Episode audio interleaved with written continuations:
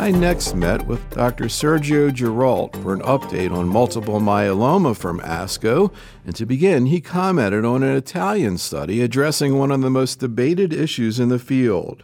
In some or all patients who are transplant candidates, is a rational alternative to harvest stem cells but delay transplant until a later time. It's a presentation that was done by the group of Doctor Palumbo. Mario Bocadoro was the one who presented it here. Antonio Palumbo had presented it previously at the E B M T meeting. It is the first of three studies that is looking at the role of early versus late transplantation in the context of immune modulatory drugs and bortezomib. In this case, it was primarily every patient got a lenalidomide dexamethasone induction, and then they were randomized to either receive six cycles of a chronic alkylator steroid I M I D combination that was non-transplant, the famous melphalan prednisone lenalidomide, versus two cycles of high-dose melphalan. The important part, this was a very well-powered study. Approximately four hundred patients were randomized initially, and then two hundred two were randomized to the non-transplant arm, the melphalan prednisone lenalidomide, and two hundred were randomized to the transplant arm, which was two cycles of high-dose melphalan. The median follow-up now is approaching two years, and although there wasn't a, let's say, a dramatic improvement in response rates for the high-dose melphalan, there was a significant improvement in progression-free survival. So if we translate into the conversation, Missus Smith, you've had myeloma, you've responded well to this induction regimen that we've given you. We now have to decide whether we're going to give you either continued therapy or whether we're going to give you two cycles of high-dose therapy. If you opt to go to the high-dose therapy, the chance of you having to deal with your disease over the next two years is less than one in four. If you opt to go to the chronic suppressive therapy, the chance of you having to deal with your disease is one in three, with a similar overall survival. And obviously, the progression-free survival was better for the high-dose melphalan arm. This is the first of many studies, as I've said. We would look for the other two studies. One is the French Boston study, the French Dana-Farber study, and the other one is a study that's being performed by the German cooperative group. I guess one thing about the French, the I F M Dana-Farber study, is it uses triple therapy, or at least it uses bortezomib, which this trial didn't. And I think your point is very important, and that's why this trial is not one hundred percent translatable into the North American experience, because most patients here would receive a bortezomib or a proteasome inhibitor, including induction regimen, as part of their prior to transplant. And I guess another thing, and again, this is used in the I F M Dana-Farber study, is maintenance, in that case, lenalidomide, and that's another factor that might sort of alter the ratio here. Correct. And I think as we talk to the community physicians, I always advise patients, transplant's a choice, it's not a necessity. It's a choice that patients make based on the recommendations we physicians give them, based on our perception of what the natural course of the disease is with or without transplant. I think that the preponderance of data would suggest that early transplantation may be beneficial, and for sure it doesn't seem to be deleterious. But that we're coming to the point that the algorithm for long-term disease control of myeloma requires induction therapy, some form of consolidation, and some form of long-term maintenance. Which leads us to the next three to four papers that deal with lenalidomide and second cancers. This probably is one of the most controversial and most spoken about areas, was big time discussed at ASCO this year, discussed also in the Paris meeting of the International Myeloma Workshop. So in essence, we have, nobody had talked about second cancers with lenalidomide when it was being used as salvage therapy for relapsed refractory myeloma. We have never heard about a second cancer signal when lenalidomide was used as upfront therapy in the ECOG E four A oh three trial. And suddenly three randomized trials come out, two in the context of high-dose melphalan and one in the context of low-dose melphalan induction. Let's first talk about the Palumbo study, using melphalan, prednisone, lenalidomide as induction versus melphalan, prednisone, lenalidomide followed by lenalidomide maintenance versus melphalan, prednisone alone. And in that trial, the patients who received the lenalidomide as long-term therapy had a significant increase in second cancers as opposed to patients who did not receive long-term maintenance therapy with lenalidomide. The other two trials were both the transplant maintenance studies. One was the I F M study in which lenalidomide was given at doses between five to fifteen milligrams daily, but this was after consolidation therapy with high-dose lenalidomide. And there again, the risk of second cancers was three to fourfold over patients that received placebo.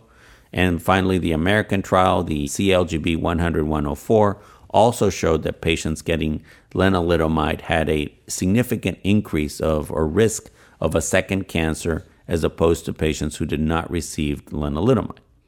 Now, when we say it like that, people would say, oh, nobody should get lenalidomide maintenance. However, one has to balance this with the fact that the risk of relapse was significantly reduced in all three trials, to the point that even if I looked at second cancers as an event, patients who got lenalidomide maintenance were still benefiting in regards to long-term disease control or time to event. So what do we tell patients today? Reality is that only one of the trials, the C L G B one hundred one oh four, showed a decreased risk of death for patients getting lenalidomide, so there was a survival benefit, but this is just one trial, early times, further follow-up is needed.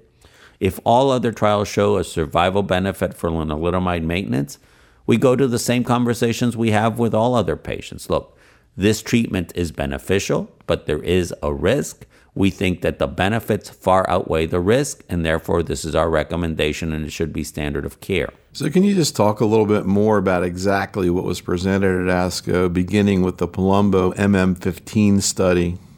The progression-free survival for patients getting long-term lenalidomide maintenance was a fifty-nine percent reduction in the risk of progression, so significant benefit.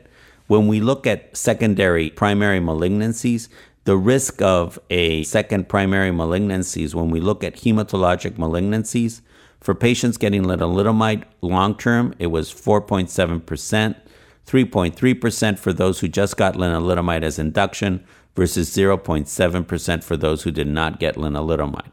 So that's a fourfold increase in risk. And these hematologic malignancies were between A M L, M D S, and some lymphoid malignancies. There was also an increased risk of solid tumors, but this was not statistically significant. The other study that was presented was a study from the European Myeloma Network, in which they look at the incidence of second primary malignancies in the normal population. And I think what's important is we start trying to balance the risk-benefit ratio of long-term lenalidomide therapy in patients with myeloma, is we need to recognize that many of these patients already have an expected second cancer rate, and that, you know, this has to be balanced in the context of the significant benefit that lenalidomide gives in regards to long-term disease control. So the other trial was the BIRD trial. So Doctor Adriana Rossi from Ruben Niesvizky's group in Cornell here in New York looked at the risk of developing second primary malignancies in patients who received the combination of biaxin, lenalidomide, dexamethasone, which is the combination that Ruben developed as BIRD.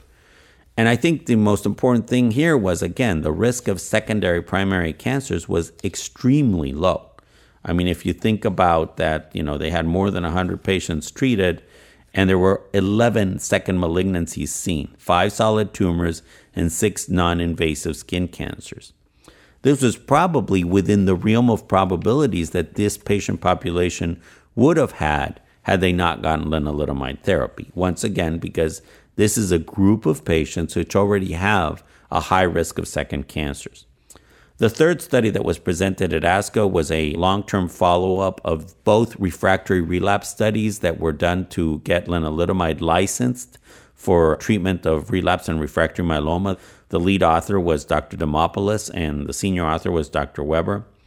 So here they had a long follow-up, more than four hundred seventy patient years in the lenalidomide group versus two hundred twenty for the placebo group.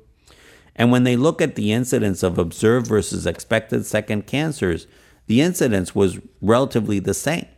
So at least in the refractory relapse setting, and many of these patients had already received high-dose melphalan, et cetera, there did not seem to be an increased risk of second primary cancers. So, and this is my speculation, I think if we look at what does a practicing physician have to do today? So the first thing is, you know, in the grand scheme of things, can lenalidomide produce second cancers? Well, we need to remember that this is a drug that has stem cell activity. We use to treat M D S with it, and it affects stem cell collection. So it is biologically plausible that this drug can affect stem cells to a point that there may be development of second cancers. Second, it doesn't seem to be a very common phenomenon.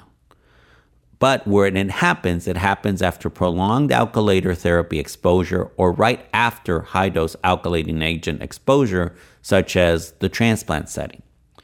So, you know, outside of the context of a clinical trial, who do I start lenalidomide maintenance on? Anybody who has not achieved a complete remission or anybody who's at high risk for relapse, even if they had achieved a complete remission.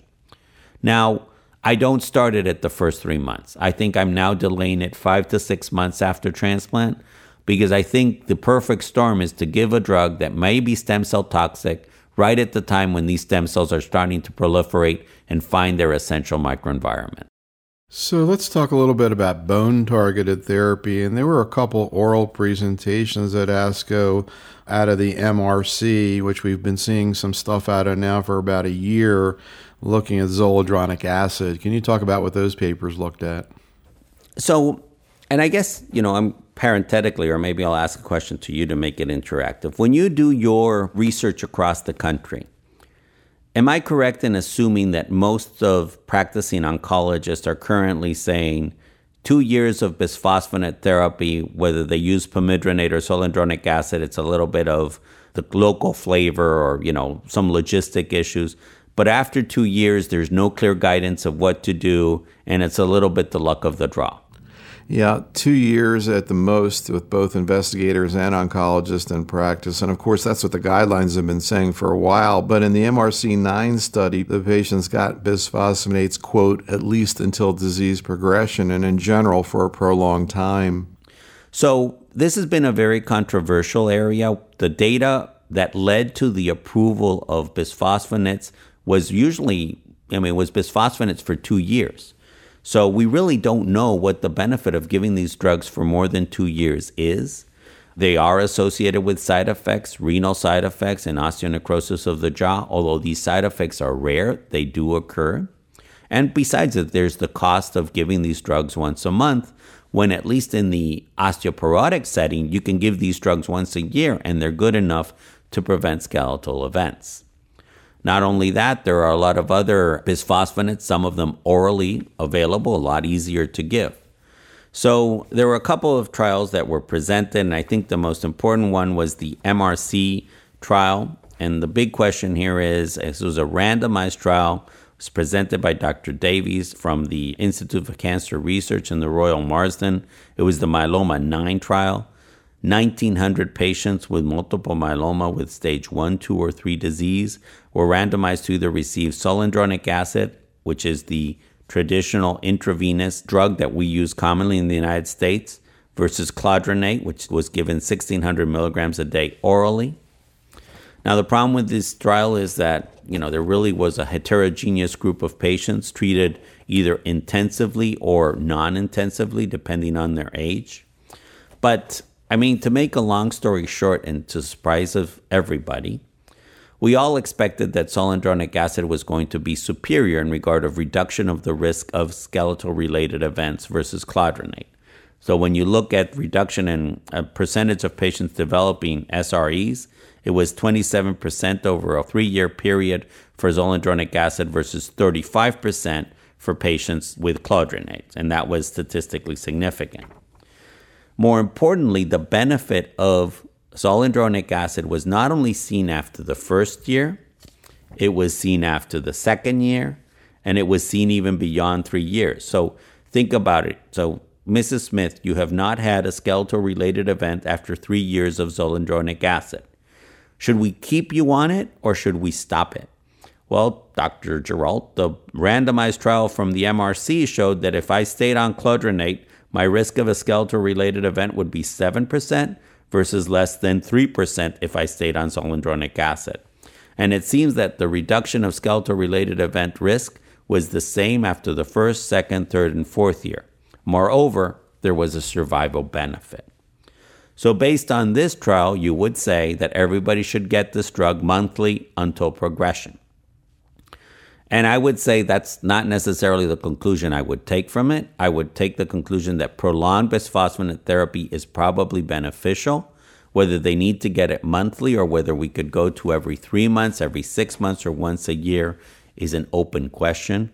My current practice is that I, at two years, I do a bone density. If the patient's bone density is still decreased, I keep them on quarterly zoledronic acid instead of once a month.